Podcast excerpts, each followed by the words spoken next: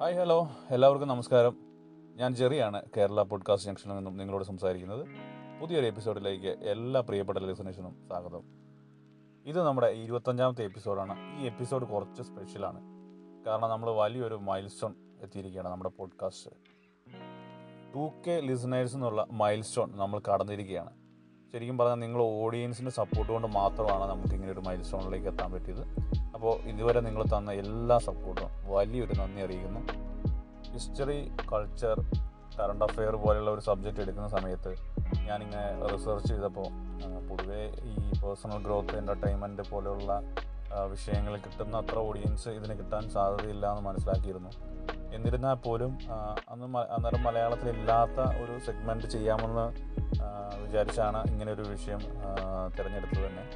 എടുത്ത സമയത്ത് എനിക്ക് നല്ല ആശങ്ക ആശങ്കയുണ്ടായിരുന്നു കാരണം ഇത് ആളുകൾ കേൾക്കുമോ പിന്നെ മലയാള പോഡ്കാസ്റ്റ് തന്നെ ഒരു ബോൺ ബേബി ലെവലിലാണ് അപ്പം എന്തായാലും നമുക്ക് ട്രൈ ചെയ്ത് നോക്കാം. അങ്ങനെ വലിയ എക്സ്പെക്റ്റേഷൻ ഒന്നും ഇല്ലാതെ തുടങ്ങിയത് കൊണ്ട് തന്നെ എന്നെ സംബന്ധിച്ചോടെ ഈ ടു കെ ലിസണേഴ്സ് എന്നൊക്കെ പറഞ്ഞ വലിയൊരു മൈൽ സ്റ്റോണാണ് ഇത്രയും കുറഞ്ഞ സമയം കൊണ്ട് എത്തുക. കാരണം ഞാൻ ഒരു കൺസിസ്റ്റൻസി ഇല്ലാതെയാണ് പല എപ്പിസോഡുകളും ചെയ്തേക്കുന്നത്. ഇത് റെഗുലറായിട്ട് കേട്ടിട്ടുള്ള ലിസണേഴ്സ് ഉണ്ടെങ്കിൽ അവർക്ക് മനസ്സിലാവും. തന്നെ ലാസ്റ്റ് എപ്പിസോഡ് ഇറക്കിയിട്ട് ഏകദേശം ഒന്നര മാസമായി. അതിനിടയ്ക്ക് ഞാൻ എന്റെ ജോലിയുമായി ബന്ധപ്പെട്ട് ഞാൻ ഇടയ്ക്ക് ഇൻസ്റ്റഗ്രാം പേജിൽ ഷെയർ ചെയ്തിട്ടുണ്ടായിരുന്നു.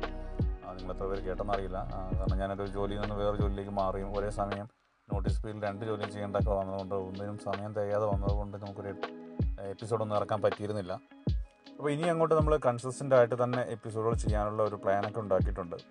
അപ്പോൾ വേറെ തടസ്സങ്ങളൊന്നും ഇല്ലെങ്കിൽ നമ്മൾ തുടർന്നും എപ്പിസോഡുകൾ കൺസിസ്റ്റന്റ് ആയിട്ട് തന്നെ വരും. അപ്പോൾ നിങ്ങൾ ലിസണേഴ്സ് നിങ്ങൾ തരുന്ന സപ്പോർട്ട് തുടർന്ന് തരിക.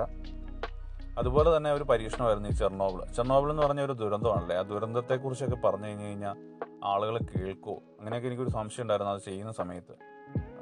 ലോകത്തിലെ ഏറ്റവും വലിയ ദുരന്തം. ഈ ദുരന്തമൊക്കെ കേൾക്കാൻ ആളുകൾ ഉണ്ടാവുമോ? പക്ഷേ എന്നെ ഞെട്ടിച്ച സംഭവം എന്താണെന്ന് ചോദിച്ചാൽ എന്റെ ഇതുവരെ ഇറങ്ങിയ എപ്പിസോഡുകളിൽ ഏറ്റവും കൂടുതൽ ആളുകൾ കേട്ടത് ഈ ചെർണോബിൾ എന്ന് പറയുന്ന എപ്പിസോഡാണ്.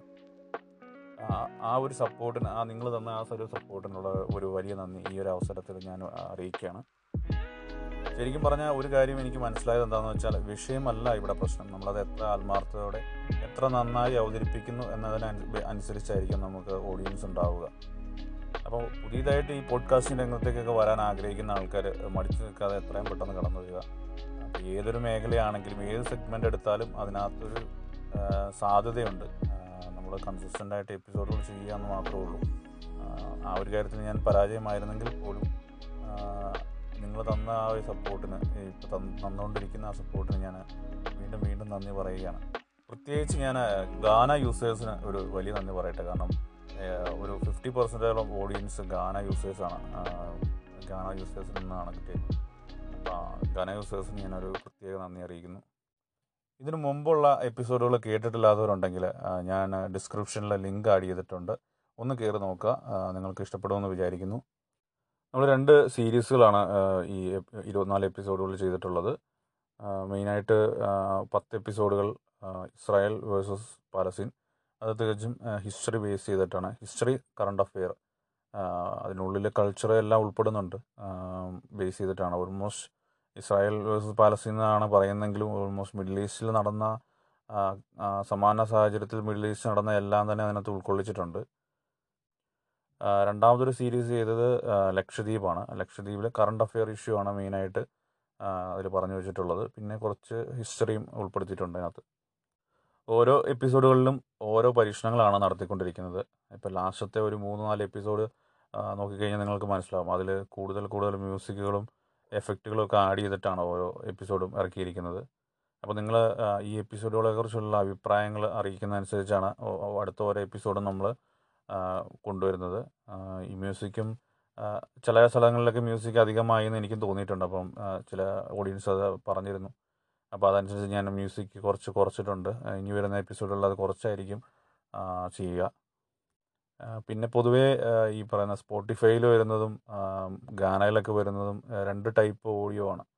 അതിന്റെ ബിറ്റ് റേറ്റിൽ വ്യത്യാസം ഉള്ളത് കൊണ്ട് തന്നെ ഓഡിയോ എഫക്റ്റ് രണ്ടും രണ്ടാണ്. ചിലതിലത് നമുക്ക് മ്യൂസിക് കൂടുതലായിട്ട് തോന്നും. ചിലതിലത് ഫ്ലാറ്റ് ആയിരിക്കും. അപ്പോൾ അത് വലിയ അധികമായിട്ട് ഫീൽ ചെയ്യില്ല. അപ്പോൾ അതിന്റെ ഒരു ലിമിറ്റേഷനുണ്ട് കാരണം നമ്മൾ ഞാൻ മയക്കുന്ന വെച്ചാലല്ലോ റെക്കോർഡ് ചെയ്യുന്നത്. ഇത് ഞാൻ ഇപ്പോഴും മൊബൈൽ ഫോണിൽ തന്നെയാണ് റെക്കോർഡ് ചെയ്യുന്നത്. അപ്പോൾ റെക്കോർഡിങ്ങിന്റെ ടൈമിൽ സ്റ്റെബിലിറ്റി ഇല്ലാത്തത് കൊണ്ട് തന്നെ അത് എഡിറ്റിങ്ങിന്റെ ടൈമിലും ഒരു പരിധിവരെയൊക്കെ നമുക്കത് കൺട്രോൾ ചെയ്യാൻ പറ്റുള്ളൂ.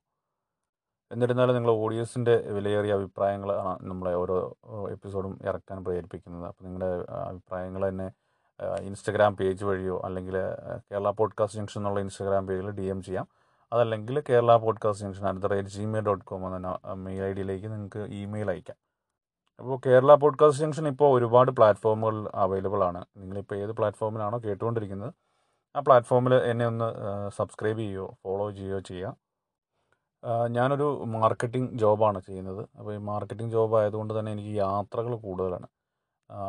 റെഗുലറായിട്ട് യാത്ര ചെയ്യുന്നുണ്ട്. അത് നല്ല കിലോമീറ്റർ അത് എന്റെ കാർ ഓൾമോസ്റ്റ് ഞാൻ വാങ്ങിയിട്ട് മൂന്ന് വർഷം ആകുന്നുള്ളൂ മൂന്ന് വർഷം കൊണ്ട് കണ്ട് തൊണ്ണൂറായിരം കിലോമീറ്റർ ഡ്രൈവ് ചെയ്ത് കഴിഞ്ഞു. അതിൽ തൊണ്ണൂറ്റൊമ്പത് ശതമാനം ഞാൻ തന്നെ ഡ്രൈവ് ചെയ്തതാണ്. അപ്പോൾ ആ സമയത്ത് നേരത്തെ മ്യൂസിക് കേൾക്കുമായിരുന്നു. ചിലപ്പോൾ കേൾക്കില്ല. കാരണം കോളുകൾ വരുന്നതുകൊണ്ട് ചിലപ്പോൾ നമുക്ക് അതിനൊന്നും സമയമില്ലായിരുന്നു. പക്ഷേ ഇപ്പോൾ എന്താണെന്ന് ചോദിച്ചാൽ ഞാൻ പോഡ്കാസ്റ്റ് ചെയ്യാൻ തുടങ്ങിയപ്പോൾ മുതൽ പോഡ്കാസ്റ്റുകൾ കേൾക്കാൻ തുടങ്ങി.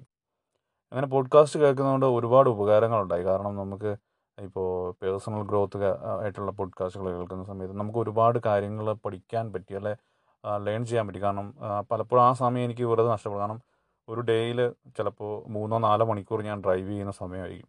അപ്പോൾ ആ സമയത്ത് വേറെ ഒന്നും ചെയ്യാൻ പറ്റില്ല. നമുക്ക് ഡ്രൈവ് ഒരു സ്ഥലത്തു നിന്ന് ഒരു സ്ഥലത്തേക്ക് എത്താൻ വേണ്ടിയിട്ടാണല്ലോ ഡ്രൈവ് ചെയ്യുന്നത്. അപ്പോൾ ആ സമയത്ത് വേറെ ഒന്നും ചെയ്യാനുള്ള സമയം ഉണ്ടാവാറില്ലായിരുന്നു. ചിലപ്പോൾ ഒന്നോ രണ്ടോ ഫോൺ കോൾസ് മാത്രമേ അതിനുള്ളിൽ നടക്കുകയുള്ളൂ അല്ലെങ്കിൽ എന്തെങ്കിലും പാട്ട് കേട്ട് വെറുതെ ഇങ്ങനെ പോയിക്കൊണ്ടിരിക്കുകയായിരുന്നു. പക്ഷേ ഇത് വലിയൊരു ഹെൽപ്പായി. കാരണം ഈ പോഡ്കാസ്റ്റ് വന്നപ്പോഴത്തേക്കും നമുക്ക് പല കാര്യങ്ങളും പഠിക്കാൻ പറ്റി. പല അറിവുകളുണ്ടായി.